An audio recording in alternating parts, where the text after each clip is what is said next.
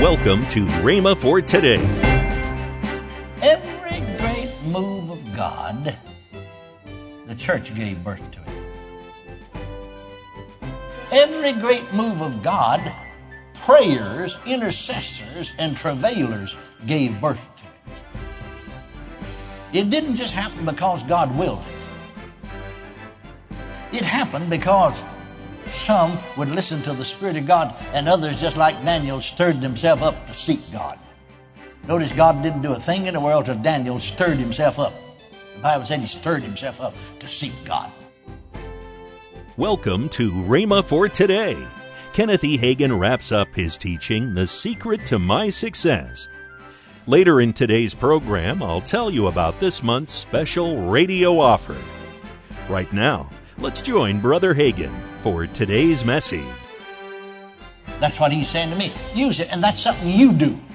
Using the divine given instruments. Paul said, I travail. I'm going to travail again. Amen? Until Christ be formed in you. Oh, there is a place in prayer. There is a place in prevailing, travailing prayer.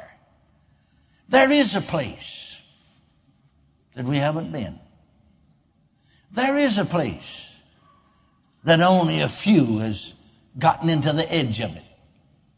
Dr. Sumrall said something uh, about this. He said, in my 50 years of ministry, I think three times I've been over into that area of, of travail until I, I didn't think I was going to get back. I, I didn't think I was going to get back. I think that's one thing, and I think Dr. Hicks nailed it down very aptly.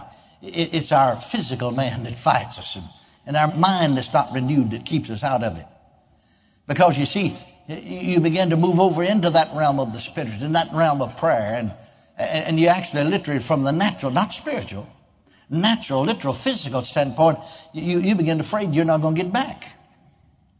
You understand what I mean by that?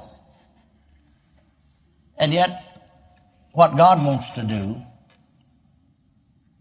every great move of God, the church gave birth to it. Every great move of God, prayers, intercessors, and travailers gave birth to it. It didn't just happen because God willed it. It happened because some would listen to the Spirit of God, and others, just like Daniel, stirred themselves up to seek God. Notice God didn't do a thing in the world till Daniel stirred himself up. The Bible said he stirred himself up to seek God.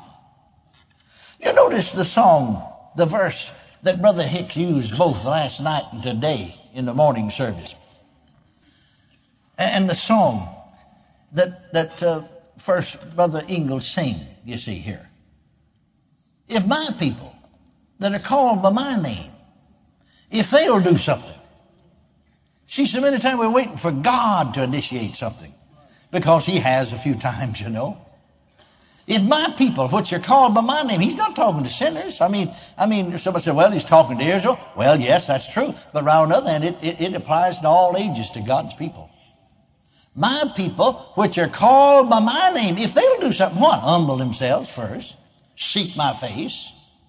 I think that's another, another way of saying pray and, and, and get over into the realm of intercession and on into travail. See, we're we even more enlightened now than they were then. Turn from their wicked ways. I, I, I'll forgive their iniquities. I'll heal their land. Well, he wanted to heal their land all the time, didn't he? I mean, God's a good God. He wants to do good. Why don't he? Because folks won't let him. Why don't he just go ahead and move? He wants to initiate some great move. Why don't he just do it? If he wants to send a revival, why don't he just do it? Well, you have to understand that's not the way God does it. I said, you have to understand that's not the way God does it. I, I can remember this. I've been around a few years, you know. You just accidentally stumble up on a few things in 50 years, you know.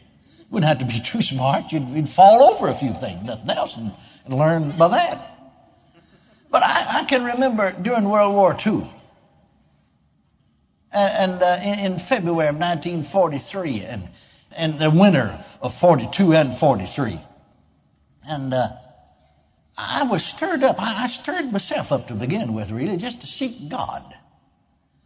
We had, primarily, I was pastor of Assembly of God Church down in East Texas, and we had an abundance of tongues and interpretation. That's about all we ever had, any manifestation of the Spirit. If there's any other manifested, I didn't know it.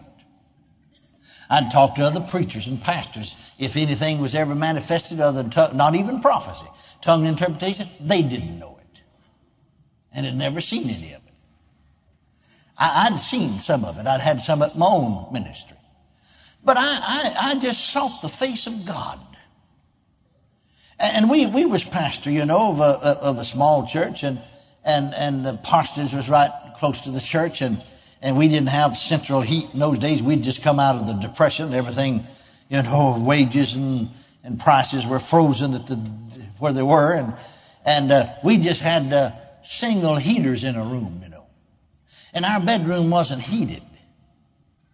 And we had a heater in the in the living room, and then of course the kitchen stove in the kitchen. That's the only two stoves we had actually. And you could open up the house and turn the heater up in the living room. It'd eventually circulate through these other two bedrooms, small house. But, uh, and so we'd keep the doors closed. We want to keep the bedrooms cool, you know. Even in the wintertime, it's cold. But, but we kept the fire on just a little bit in the living room all the time. So the living room was always warm. I'd just turn it down low at night. And night after night, my wife was used to me praying all hours of the night. I got started that way in some way or another, just always have. So it didn't bother her if I wasn't in bed because I, I was up a lot of times praying. And, and I'd go to the living room and just, just, just pray this over and over and over. And I couldn't say anything else, it didn't seem like. Just, uh, uh Lord, uh, may the mightier manifestations, thank God for tongue interpretation. We're not belittling that, thank God for it. But, but this, this manifestation, this gift or manifestation of faith or special faith and working of miracles and gifts of healings, May they be more in prominence among us. May they come into manifestation. I didn't ask him to use me. That would have been selfish. I could have cared less whether he used me in any of them or not, long as he did it. Now, if you're praying that he'll use you and you're the one who won't be you, it won't be heard because that's selfish. There's a certain amount of human ego there. You want, you really don't want it to be used just so that folk can be blessed. You want to be used because folk can see you. And you can brag about what I did and it won't happen. It won't happen, don't care how much you pray. But when you get a burden, bless God, to help others, and you'd rather God would use somebody else than to use you in any of these things, then you might be used and probably will be. That's humbling yourself. Are you listening to me? No, I didn't pray to use me. In fact, I'd rather not. I'd rather he hadn't used me. He did use me limitedly, but I'd rather that he hadn't used me. In fact, I asked him not to. When he did visit me, I said, Lord, give that to somebody else. I don't want it. Give it, give, give, give somebody else. But here's what I started to say. I, I got so taken up with that kind of praying that a time or two, I think three times that winter, I woke up. Now, I remember going to bed. See, I was asleep. But when I came to, when I woke up, I was in the living room on my knees by the couch praying that prayer. And I thought to myself, you know, when I, when I woke up, it was coming out of my mouth. I heard myself praying it. And then I thought to myself, how did I get here? Well, I don't remember coming here. How, how did I get in here? I know that I was so taken up with praying that way that I just must have got up in my sleep and went to the living. room. Three times that way I woke up in there at four o'clock in the morning, three thirty in the morning, on my knees a praying. Well, after continually praying that way, not just this week and forgetting it, but day after day, week after week, nearly every night, I'd do it. If I happened to wake up night time, I'd, I'd get up and go in there and pray, you see. Because if you try to pray in bed sometimes, it's warm and it's cold, otherwise you'll go back to sleep. So you want to pray for a while. And, and uh, then one day, February 23rd, I, I prayed five hours and 45 minutes in other tongues, and the Lord said to me, and I had one of these, uh, those days, those little pads, real handy, so I just wrote it down. At the close of World War II, there'll come a revival of divine healing to America. Well, now that was February of 1943. September of 1943, first Monday night of September, I preached a, a rally, young people's rally, first, uh, actually a year later, 1944. And I said to him, let me give you a little insight on something's going to happen when the war's over. See, the war wasn't over, it's still in it. Didn't end in 45. See, this is 44, a year ahead of time. And I read to them what the Lord had said to me. Now listen, when I read that, when I said that, I never gave an invitation. The church is full, ministers standing around the wall, ministers standing in the back. When I said that, like, like, like some unseen person was directing them, everybody, see, they're sitting down, stood up and run to the altar. Preachers ran down the aisle. Preachers ran and fell in the altar. And I looked back across the room, and all I'd done just said that. Didn't have any singing, didn't wave my arm, just said it. And I looked back across the crowd, and you'd think he was looking over for a battlefield. Everybody's either, you know, lying on the floor or kneeling on the floor. Wasn't anybody except me, and so I got down with them. Glory to God. Hallelujah. Well, now that revival started in 1947. There were two men, particular in different parts of the nation, that God especially spoke to. Oral Roberts was pastor of a small Pentecostal Holiness church over in Enid, Oklahoma. God spoke to him. Brother Branham up in Indiana, Baptist minister, had been baptized. The Holy Ghost spoke with a tongue. An angel appeared to him. And they sort of spearheaded the healing revival until all over America. I had evangelists say to me, I never prayed for the sick in my life. I mean, older people, men in their, and women in their 60s. Never had healing meetings in my life. I've been in the ministry 40 years, getting people saved, singing, giving altar call, getting people saved. Never had a healing service in 40 years. But I started having healing service. It couldn't have been their faith. It was a wave. It was, they got on the wave and started riding it. Said to my utter amazement, people just started getting healed everywhere. Said it's the easiest thing in the world to get people healed. Well, one lady evangelist told me, I don't know, I think she's 60 or 62 or 3 at the time. Been in the ministry, you know, for over 40 years. Never prayed. Said, blind woman instantly healed. Just, just, just, just popped open like that. Said, I just went home to me. Said, dear God, we ought to have been doing this, I guess. But what happened to them? They didn't even know what happened. They just got on that wave that the rest of us prayed in started riding it. We gave birth to that. Welcome to Rhema for Today with Kenneth and Lynette Hagin.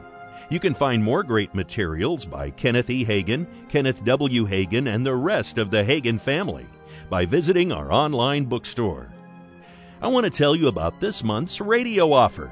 This month, we're offering Kenneth E. Hagin's three DVD set, Love the Way to Victory. We're also offering Lynette Hagin's slimline book, Peace. Last but not least, is Kenneth W. Hagin's book entitled Where is God in My Storm?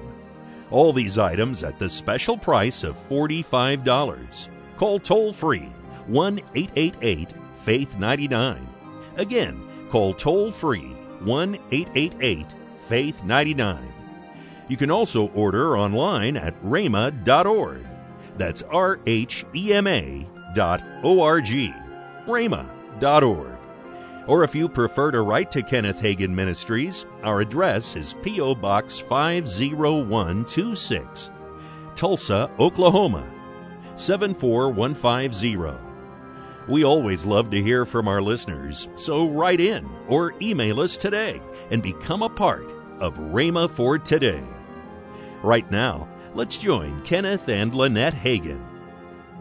Rhema Bible Training College enrolling for spring 2024. Can you believe that's hard to say that? Yes. 2024. I know. Whoa. Starts in January, so go to rbtc.org slash apply and you can apply to Rhema. Monday, we'll start a new and powerful teaching from the Rhema archives. That's next week on Rhema for Today with Kenneth and Lynette Hagin. Have a great weekend